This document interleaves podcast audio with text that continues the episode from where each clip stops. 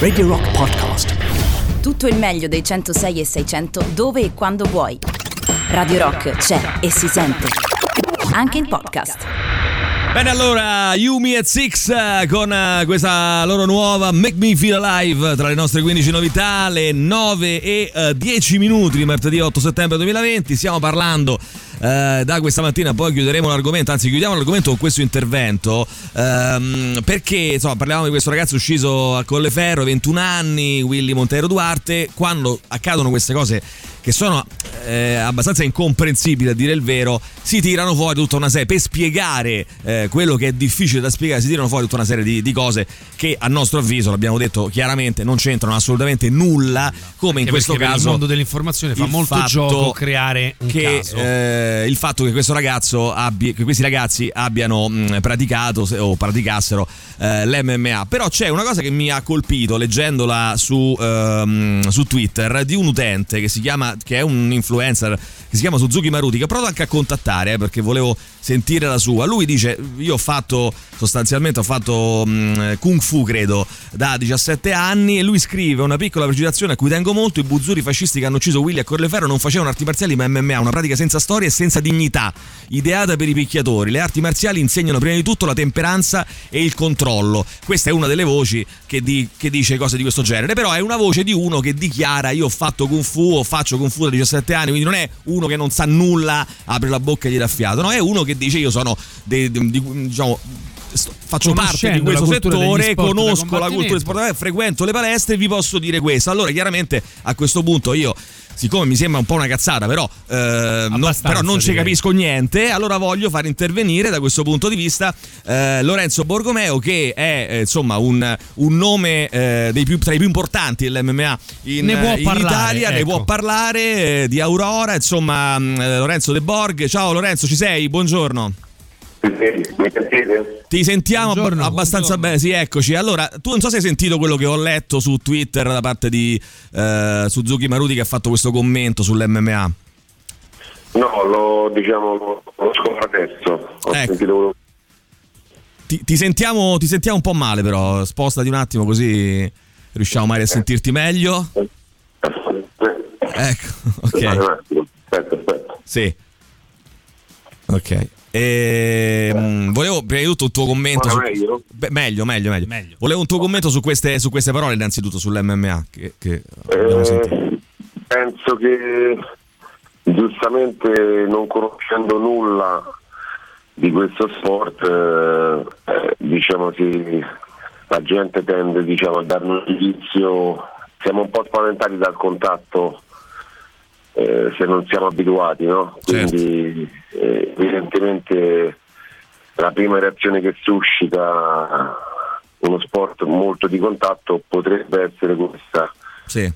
Diciamo il fatto che non ci sia contatto nel Kung Fu, che è un'arte marziale tradizionale, non è che gli dà più rilevanza o necessita di più rispetto. No? Le, le MMA sono uno sport come la lotta olimpica, come il pugilato, sono sport, non sono arti marziali tradizionali, sono un regolamento di contatto ovviamente forte, ma questo non è, è incredibile che nel 2020 ancora uno sport eh, di contatto con un regolamento preciso eh, possa ancora diciamo, attirare la solita cosa dei fascisti, della violenza, cioè, però eh, evidentemente è molto difficile far passare a tutti un messaggio diverso, ci sempre diciamo, una nicchia di persone che la pensa così non, non- non si può fare niente a riguardo. Ma giustamente eh, dicevamo anche stamattina confrontandoci con i nostri ascoltatori che sono tutti quanti più o meno su questa linea, poi eh, ci sarà anche magari chi non è d'accordo ma probabilmente appunto non conosce l'MMA. Io mh, eh, dicevamo, sai, è come uno che ascolta, che so, musica metal, eh, ammazza una persona e dice allora tutti quelli che ascoltano il metal o tutti quelli che fanno, cioè vanno a spulciare eh, nelle vite delle persone eh, fino a trovare qualcosa che possa essere riconducibile a, mh, insomma, a, a- a spiegare quello che è accaduto.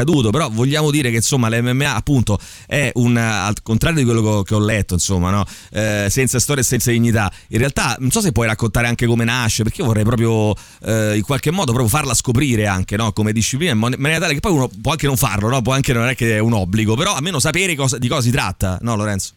Certo, eh, cioè, non è che riassunto le MMA sono un regolamento che è stato messo eh, semplicemente di, di regolamentare quelli che erano confronti per capire quale stile fosse il più incisivo, il migliore, no? Magari sì.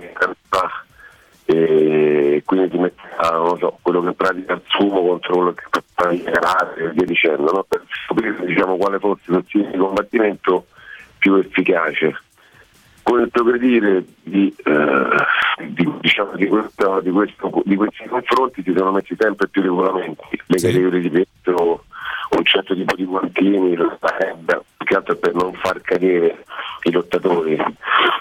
Diciamo un effetto visivo molto potente, ma la gabbia non significa tecnico, perché sul ring si casca se si lotta, no?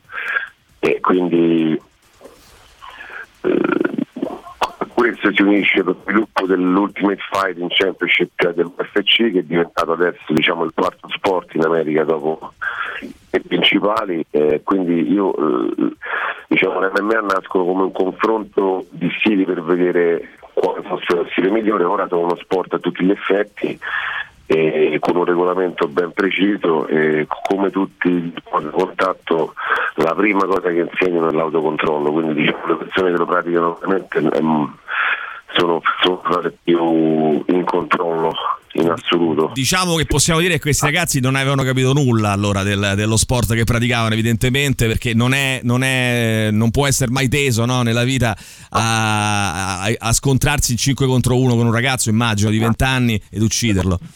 Certo, eh. diciamo, eh, può capitare a chi non fa MMA, chi fa MMA, diciamo, ovviamente è successo questo fatto che erano praticanti di, di infimo livello ovviamente certo. e, ed è successa questa cosa ma uh, è, è, è, assurdo che venga ancora collegato ho letto delle cose che nelle palestre di MMA si insegna quindi a uccidere ma vabbè capisco anche l'esigenza dei giornalisti di dover fare il proprio lavoro però non c'è più decenza ormai, ormai vale tutto tra l'altro è uscita proprio ehm, da poco l'intervista all'istruttore dell'MMA sì. eh, della palestra dove sì. Questi presunti insomma e allora Gabriele uno eh, dei ragazzi non si allenava più da tre anni perché era passato al pugilato mm. l'altro fino a dicembre poi dopo il lockdown non si è più presentato in palestra e lui logicamente dice mi attaccano tutti ma io non sono un, istru- io non sono un, ist- un maestro di killer io eh, insegno solo una disciplina. No, che, c'entra, che, c'entra, il maestro? No, perché dice adesso, mi, attacca, perché eh, adesso, adesso mi attaccano tutti, eh, però, e quindi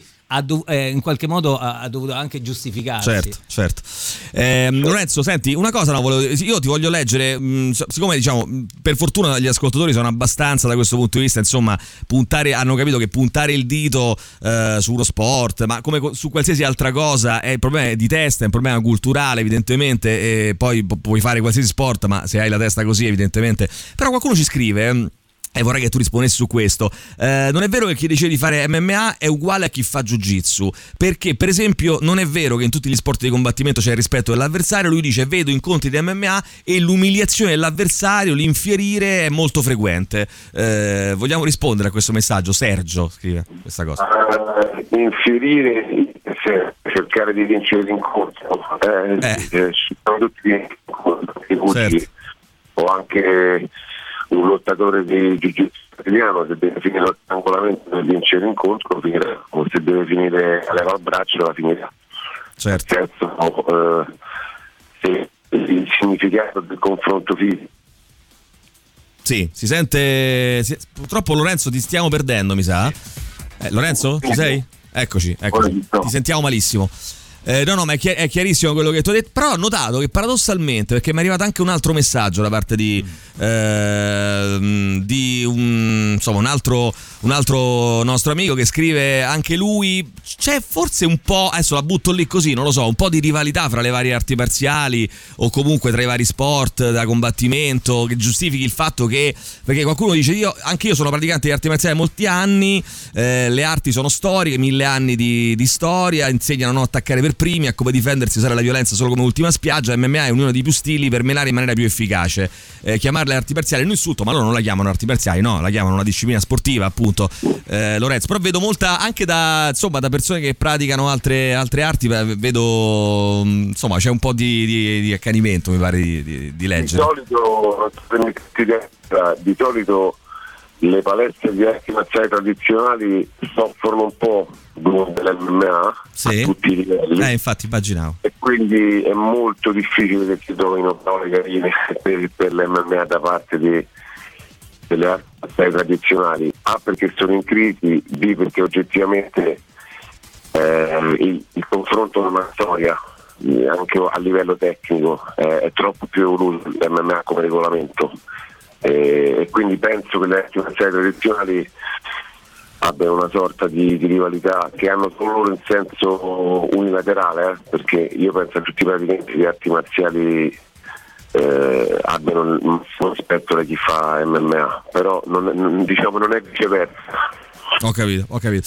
Va bene, Lorenzo, io ti, ti, ringrazio intanto. Poi magari se ti va, insomma, prossimamente ci, ci, eh, al di là, proprio al di fuori di, questo, di, di questa tragedia che è capitata, eh, e vogliamo ribadirlo, l'MMA non c'entra assolutamente nulla con queste storie e, e, quindi poi si può discutere all'infinito sulle differenze tra le varie discipline, tra i vari sport, eh, possiamo parlarne, anzi mi farebbe molto piacere parlarne con te. Se ci vieni a trovare in studio, ti aspettiamo qui a Radio Rock eh, quando vorrai, va bene?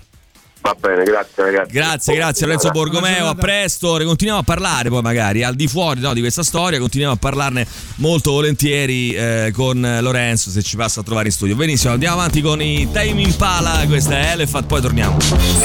Radio Rock Podcast.